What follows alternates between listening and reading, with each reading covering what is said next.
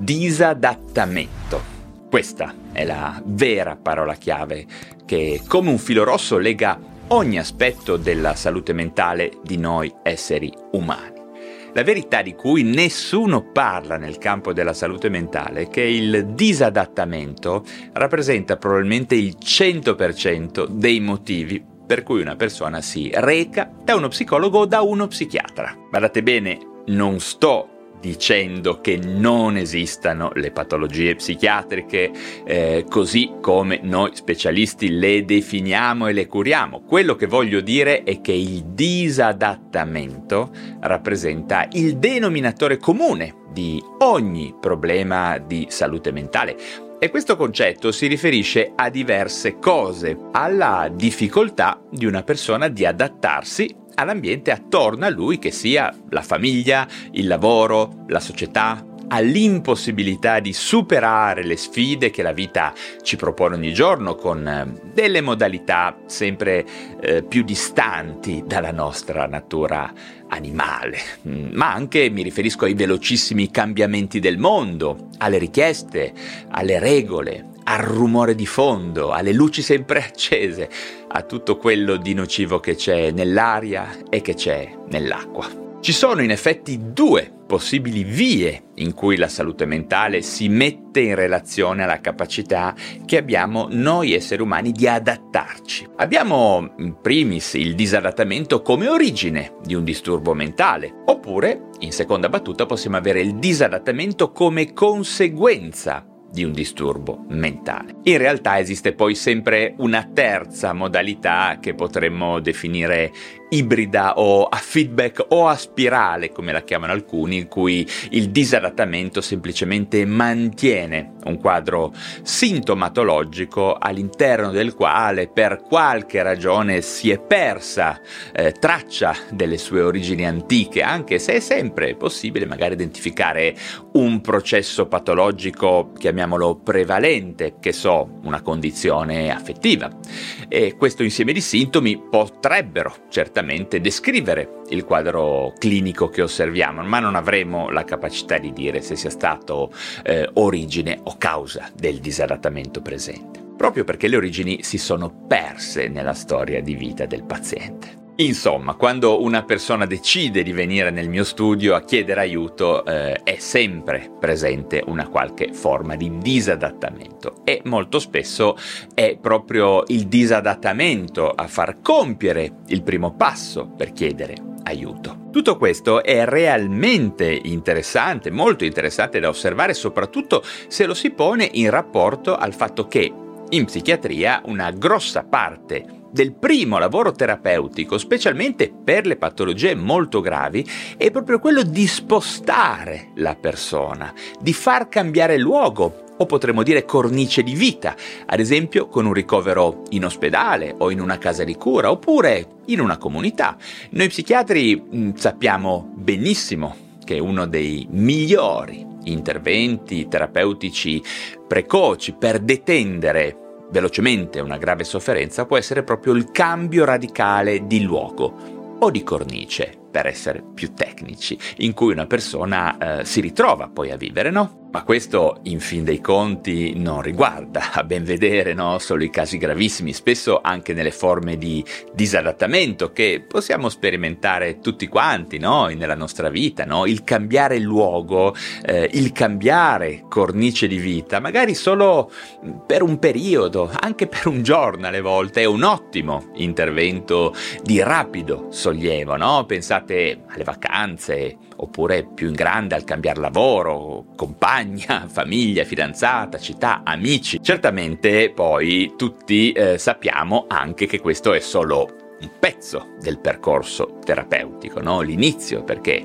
poi al ritornare delle condizioni di partenza o al ripresentarsi di condizioni simili, beh, tutto riprenderà solitamente da capo se non avremo fatto degli altri step. Ma lasciatemi comunque ribadire un concetto e fare un po' più lo psichiatra. Spesso il disadattamento è originato da una vera e propria psicopatologia, ovvero una malattia mentale ben definita, descrivibile col DSM, tanto per intenderci. Ma è anche vero che molto molto molto spesso è il disadattamento del nostro essere alla realtà che ci circonda a generare in noi dei problemi di salute mentale. Ed il mediatore di tutto questo è lo stress, diciamolo chiaramente, non tutte le caratteristiche presenti dentro di noi e che definiscono la nostra personalità possono essere definite come patologiche. Alcune semplicemente non si adattano al contesto, non si incastrano e ci fanno soffrire, no? Ad esempio, se io sono una persona LGBT, in alcuni contesti del mondo, molti contesti del mondo, avrò altissime probabilità di sperimentare un forte stress, un minority stress, sino al punto da sviluppare poi un quadro clinico. Inoltre c'è il complesso tema dell'identità, un punto cruciale. Quello che sono, o meglio, quello che sento di essere, si incastra con il contesto? Ne esiste uno migliore di contesto? C'è un posto nel mondo in cui posso stare bene o quantomeno meglio? La risposta è quasi sempre sì.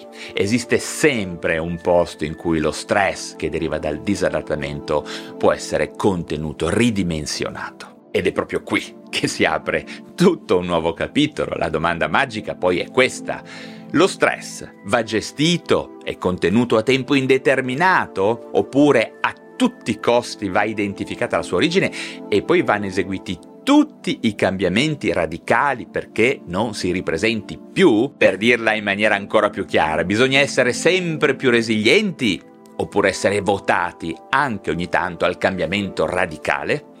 Un bel problema, vero? Lo è per tutti, anche per noi psichiatri. Ma per tornare invece al disadattamento secondario a un disturbo psichiatrico, è opportuno, anche in questo caso, ribadire che il livello di sofferenza e di disadattamento dipenderanno comunque eh, e in ogni caso dal contesto relazionale, sociale, ambientale, culturale in cui si vive. Ad esempio, uno schizofrenico avrà più possibilità di essere aiutato e curato in un contesto chiamiamo accogliente, consapevole, educato alla salute mentale e lasciatemi dire gentile e inclusivo rispetto ad altri luoghi, ad altre situazioni, no? Certamente ancora presenti sul pianeta, come per gli LGBT, in cui a prevalere sarà lo stigma, la competizione sfrenata, il valore della performance, il rifiuto della diversità?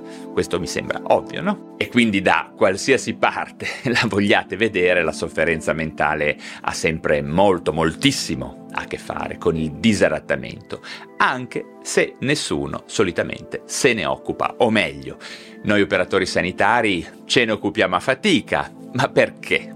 Perché accade questo? Beh, la risposta è molto più semplice di quello che si pensi. Perché è un lavoro molto complesso, multidisciplinare, dal grande impatto economico, richiedono molti soldi, viene richiesto un gruppo di lavoro estremamente raffinato. È tutto molto più complesso e articolato di quello che ci insegnano all'università, dove ormai in campo psichiatrico si assiste ad un completo scollamento tra accademia e mondo reale, purtroppo. Per concludere potremmo dire che esiste anche un disadattamento che potremmo chiamare terminale, che è quello che sperimentano eh, tutti coloro che provano un sentimento molto grave che potremmo chiamare di hopelessness, come dicono gli inglesi, della completa perdita di speranza, della disperazione vissuta come impossibilità da ricomporre, che poi è il vero motore del suicidio al di là del disturbo che lo può sostenere. Questo è molto importante da comprendere, da tenere a mente se vogliamo realmente aiutare le persone che soffrono sul piano psichico in un mondo